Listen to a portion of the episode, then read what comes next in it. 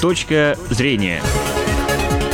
Добрый день, уважаемые слушатели. В эфире программа «Точка зрения». У микрофона Данил Дягилев. Друзья, поздравляем вас с наступившей весной и с весной как временем перемен. Независимо от возраста, в это время года каждый из нас проявляет желание изменить в себе некоторые качества. И сегодня с нашими гостями мы поговорим о такой составляющей, важной составляющей нашей жизни и о времени, о том, как его эффективно использовать. Сегодня у нас в гостях Андрей Доленко, основатель фирмы по продаже запчастей для сельскохозяйственной техники, а основатель, владелец, директор Рубцовского ремонтного завода по модернизации тяжелых сельскохозяйственных тракторов на Алтае. Здравствуйте, Андрей. Здравствуйте, Данил. И второй гость у нас, преподаватель Международного Восточноевропейского университета, психолог и, как сам утверждает счастливый молодой человек с красавицей и женой, тремя сыновьями и двумя периодически бесполезными кандидатскими степенями. Алексей Моров. Добрый день. Здравствуйте, Данил. Итак, друзья, каждый из вас обладает определенным знанием о том, как эффективно использовать время. Вот посмотрим мы на Андрея. Андрей сейчас занимается тем, что его авторский подход с управлением бизнесом позволил освободить большую часть времени, которое теперь Андрей тратит на то, чтобы дарить своей семье это время и, собственно, выполнять какие-то социальные проекты. Вот. Ну, а вообще, почему мы оказываемся в ситуации нехватки времени? Вот, Андрей, я думаю, вы, наверное, первый ответите на этот вопрос. И как, это, как этот ресурс э, человеческий вообще эффективно использовать? Ну, в моем понимании, в первую очередь, это все-таки неправильно расставленные приоритеты. Если человек э, четко осознает, что же на самом деле ему нужно, э, этому уделить нужно определенное количество времени, и э, в своей э, реальной жизни соответствует тому, что он на самом деле принимает для себя ценным, важным, то тогда э, самые важные вещи в его жизни, они исполнены. А то, что второстепенно, если не выполнено, то не так уж и страшно. Самое главное, если ты выполняешь э, ну, то, что ты считаешь ценным и важным, а мелкое оно может э, быть, а может не быть, и это не приносит никакого неудовлетворения. Неудовлетворение приходит в тот момент, когда ты понимаешь, что прошло много времени, но не сделано самое важное, самое ценное. Вот такого мое понимание. Угу. Ну, то есть, хорошо. А вот, э, Алексей, вот вы, вы наверняка как психолог сталкивались с, такими вещи, с такой вещью, да? Человек говорит, мне сейчас 49 лет, я понял то, что я свое время основное в жизни упустил, теперь живу я с этим осознанием все время, что у меня времени нету, вот, и человек, получается, встречается с такой русской поговоркой, в прямом ее выполнении, это что имеем не храним, потерявши плачем. Как даже вот в этой ситуации начать все-таки пользоваться этим временем как-то правильно для того, чтобы цели достигались, и э, дни не проходили в таком таком формате, что вот вроде много дел, много суеты, а ничегошеньки не сделано? Ну, прежде всего, давайте поймем, время – это постоянная величина. Оно течет для всех одинаково. Независимо от того, насколько эффективно вы им пользуетесь, его не станет больше, его ни в какой момент не может стать меньше. Это такая особенность времени.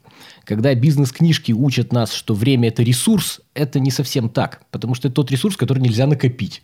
Это тот ресурс, который нельзя интенсивно инвестировать. То есть вы не можете неделю копить время для того, чтобы потом вложить его в какие-то условные полчаса. Поэтому, по сути, мы говорим не о том, что человеку не хватает времени, а о том, что человеку не хватает навыков деятельности внутри этого постоянного потока времени. И здесь я соглашусь, безусловно, с Андреем, с его основным тезисом, что время расходуется правильно тогда, когда у тебя есть приоритеты, когда ты знаешь, что для тебя главное, и если это главное ты успел, то по сути все остальное не имеет значения. И как психолог я скажу, что единственным показателем качества тайм-менеджмента является отсутствие у человека чувства вины – то есть единственным критерием э, правильности использования времени является наличие или отсутствие чувства вины. Вы или ощущаете, что вы сделали с этим временем все правильно, или вы начинаете себя гладать. Вот тот пример, который вы, Данил, приводите. Да, мне 49 лет, я куда-то эти 49 лет потратил, непонятно, чего я добился. Мы говорим о чувстве вины. И психолог работает именно с ним. Навыки тайм-менеджмента глубоко вторичны. То есть само стремление успеть как можно больше, то есть вот я успел сделать 15 вещей за день, но ведь я мог бы сделать 17, мы понимаем, что эта динамика на самом деле абсолютно невротическая. То есть желание все успеть, а после этого успеть еще больше, оно является неосуществимым. И по сути это такое же стремление, как стремление всем понравиться. То есть заведомо ложное. Здесь надо идти тем путем, который обозначил Андрей. Определите для себя главное, сделайте главное, и тогда вы не будете испытывать чувство вины. Нет чувства вины, приходит счастье. Хорошо, спасибо. А, дорогие друзья, вы также можете поделиться своим опытом эффективного использования или, наоборот, неэффективного использования времени, либо задать вопрос нашим гостям, позвонив по телефону 59 63 63. И у меня снова вопрос к Андрею Доленко. Андрей, а расскажите, как вы вообще освободили, освободили себя от управленческих обязанностей? Ну, ведь все-таки э, управлять заводом, который сами же создали, это наверняка к нему была привязанность какая-то определенная. И такой серьезный шаг. Да, проблема в том, что, то есть не проблема, а мое счастье в том, что я понял, что я э, обладаю определенной привязанностью к заводу я начал осознавать, а для чего, в общем-то, жизнь? Жизнь состоит только из э, управления заводом или это нечто большее?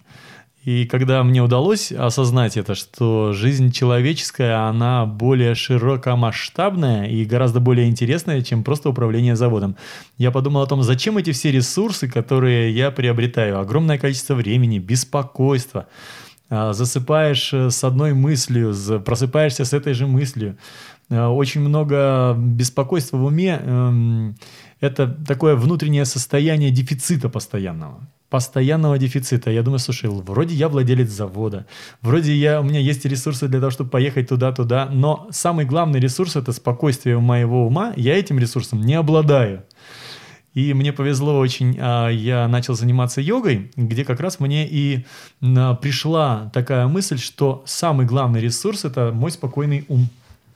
А, и поэтому я подумала, почему бы мне не посвятить, не, не расставить приоритеты таким образом, что спокойный ум – это счастливый ум. Но если ты спокоен, то ты счастлив. А, и тогда как раз вот то, о чем Алексей говорил, о том, что нет чувства вины, самое главное. Когда ты спокоен, у тебя априори нет чувства вины, и ты способен вообще на что-то уникальное, ну, как, по крайней мере, конструктивное, будем говорить, а, в жизни. Поэтому я подумал о том, а сколько я могу э, времени посвятить самому себе, не только, не только заводу, а вот самому себе непосредственно. И подумал о том, что было бы здорово, чтобы кто-то взял из моих работников, взял ответственность и взял на себя чуть больше полномочий, чем есть сейчас. Я подумал об этом теоретически, практически подошел уже к этому вопросу, предложил это моим заместителям. Они сначала, конечно, с испуганностью это все восприняли, но впоследствии, в течение двух лет я переводил их на этот график работы, на режим работы, и потом высвободил порядка 80% своего времени. То есть, на самом деле, принцип Паретта работает. Мне он тоже э, удивил. 20% ваших усилий приносит 80% результата. Представляете? А 80% оставшихся усилий приносит всего лишь 20% результата. Я подумал, а неплохо ли было бы мне эти 80% усилий, которые приносят всего лишь 20% результата, посвятить себе любимому? И я убрал 80%, оставив при этом 80% дохода, который дает 20% усилий. Меня это совершенно устроило, абсолютно устроило. И самое интересное, тот вопрос, который у меня возник, что делать с этим большим количеством времени, которое вдруг высвободилось у меня? И на самом деле люди все говорят, а, времени нет, времени нет. Когда дают время, люди не знают, как им пользоваться. Просто не знают, как пользоваться. Я встречал таких людей. И то есть совсем неконструктивное понимание, как эффективно воспользоваться свободным временем и не дает этого времени как такового человеку. Если он поймет, а, я хочу вот этого, вот этого, и мне на это нужно очень много времени, и выставит это в первый приоритет, тогда он способен будет реструктуризировать таким образом свою жизнь, что он найдет время на это. Так работает. Это то, что у меня сработало, я думаю, сработает и у других людей. Угу. А неэффективное использование времени это что? Неэффективное использование времени – это первое э, самоуничтожение за себя за что-нибудь, самокритика какая-то неконструктивная. И неэффективное использование времени, э, в моем понимании, это э, Ну, вообще, на самом деле, это очень субъективная вещь. Время, я как бы, я считаю, что это субъективное понятие, потому что для некоторых оно течет быстро, для некоторых оно э, течет медленно, или для вас оно течет то быстро, то медленно. Это тоже очень странная вещь. И я заметил одну вещь, что когда, когда ты счастлив в состоянии, как бы, ну, на своем месте, по-русски говоря, находишься, время для тебя течет кайфово не быстро и не медленно, ты просто кайфово, ты вот в процессе игры находишься прямо сейчас здесь. Так вот, неэффективное использование времени – это когда ты не кайфуешь. Тогда, когда нет наслаждения проживанием этого момента. Тогда это заведомо неэффективное время, которое э, не дает ни здоровья, ни самонаблюдения, никаких анализов, никаких ресурсов э, в, этом, в этом нет. Когда ты кайфуешь, что бы ты ни делал, смотришь ты на листочек, разглядываешь, работаешь ли ты кропотливо над каким-то, какой-то задачей, или просто общаешься с каким-то незнакомым или знакомым человеком. Если ты в этот момент ощущаешь наслаждение, если ты как э, просто играешь, тогда это эффективное использование времени. Но это у меня понимание пришло сейчас. Но сначала, в моем понимании, все же мужчина должен обеспечить, ну, желательно, чтобы он обеспечил своей семье возможности для проживания, а потом смотрел, как покайфовать бы в жизни на самом деле. То есть приоритеты у меня расставлены изначально были чуть по-другому. Вот. И разрешите я эту мысль продолжу. Как раз очень правильная мысль у Андрея прозвучала, что многие люди не справляются со своим временем, потому что не знают, куда его девать. Да. В психологии даже понятие такое специальное есть, оно называется структурный голод. У человека есть стремление к некой структуре использования своего времени. Человек хочет, чтобы он понимал, что в 8 утра он там встает, в 9 на работе, там в час обедает. Вот это всем очень нужно. Психологи даже отмечают, что в выходные дни увеличивается как число обращений за психологической помощью, так и число, допустим, попыток суицида. Почему это происходит в выходные дни? Непонятно, что делать со временем. И когда непонятно, что делать, у тебя вот эта невротизация, она обостряется. И поэтому большинство людей, они искусственно стремятся свое время максимально структурировать. То есть мы говорим, люди недовольны тем, что вся их жизнь – дом, работа, работа, дом, детский сад, школа, дом, работа. Вот всем это не нравится. Но при этом, обратите внимание, миллионы людей десятилетиями в этом режиме живут. Если бы им не нравилось, в конце концов, люди бы давно перестали так жить. Психика, она, не, она стремится сделать нас счастливыми на самом деле. Она часто умнее нас самих. Вот наше бессознательное часто умнее нас. И бессознательно мы бы выстроили свою жизнь иначе. Но если мы этого не делаем, это говорит только о том, что многих людей абсолютно устраивает максимальная рутина в жизни. Почему она их устраивает? Ну, во-первых, она снимает самую главную тяжесть в жизни, тяжесть принятия решений. То есть, когда за тебя все решено, твой день расписан, тебе не надо думать, не надо ничего выбирать, это максимально легко. И люди, которые мотивированы э, тем, чтобы им было легко, чтобы напряжение было минимальное, чтобы в жизни желательно ничего не происходило, а таких людей на самом деле очень много, они живут вот в этой рутине, и она их абсолютно устраивает. Когда мы говорим о людях, которые э, рутину ощущают как некое давление, как неудовлетворительный стиль жизни, который не позволяет им себя реализовать, ну давайте честно скажем, таких людей ведь не больше половины человечества. То есть мы, наверное, хотели бы видеть вокруг нас как можно больше таких людей. И это хорошо, что благодаря успешному примеру Андрея или других людей, кто справился с рутиной, да, становится все больше опытов того, как человек отказывается от вот этого конвейера повседневности и становится счастлив. Но к этому приходят не сразу. Вот и Андрей из своего опыта тоже говорит, я пришел к этому в каком-то возрасте. Есть очаровательная книга Стивена Кови, которую я рекомендую всем тем, кто увлекается тайм-менеджментом. Главное внимание главным вещам. И там есть блистательная фраза. Ни один человек на смертном одре не жалел о том, что слишком мало времени уделял работе. Вот. Это мудрейшая мысль на самом деле, да, которую вот Андрей лично прочувствовал и своим собственным опытом реализовал. Но ведь эту мысль настолько сложно принять обычному человеку. И у нас всегда есть какое-то социальное давление. Вот семья, дети, необходимость кормить, одевать, учить, поднимать. И вот это все время над нами стоит и говорит, ты еще должен продолжать нести ответственность, ты должен кормить, засунуть там свои стремления куда подальше и продолжать вот в этом конвейере крутиться каждый день, как та белка. И потом мы получаем людей, которым 40 лет, у них все есть, у них жены, дети, бизнесы, там, образование, работа, все прекрасно, они приходят за помощью к психологу, говорят, я несчастлив. Почему этот человек несчастлив? Потому что в свое время он вот ушел в этот конвейер, он со- создал для себя эту структуру и разломать ее не смог. То есть вот для Андрея счастливым толчком стало занятие йогой, очевидно, опыт общения с духовным учителем, который вас просто вытолкнул в иное понимание жизни. А многим людям, к сожалению, требуется, чтобы произошла какая-то трагедия для того, чтобы они свою жизнь переосмыслили.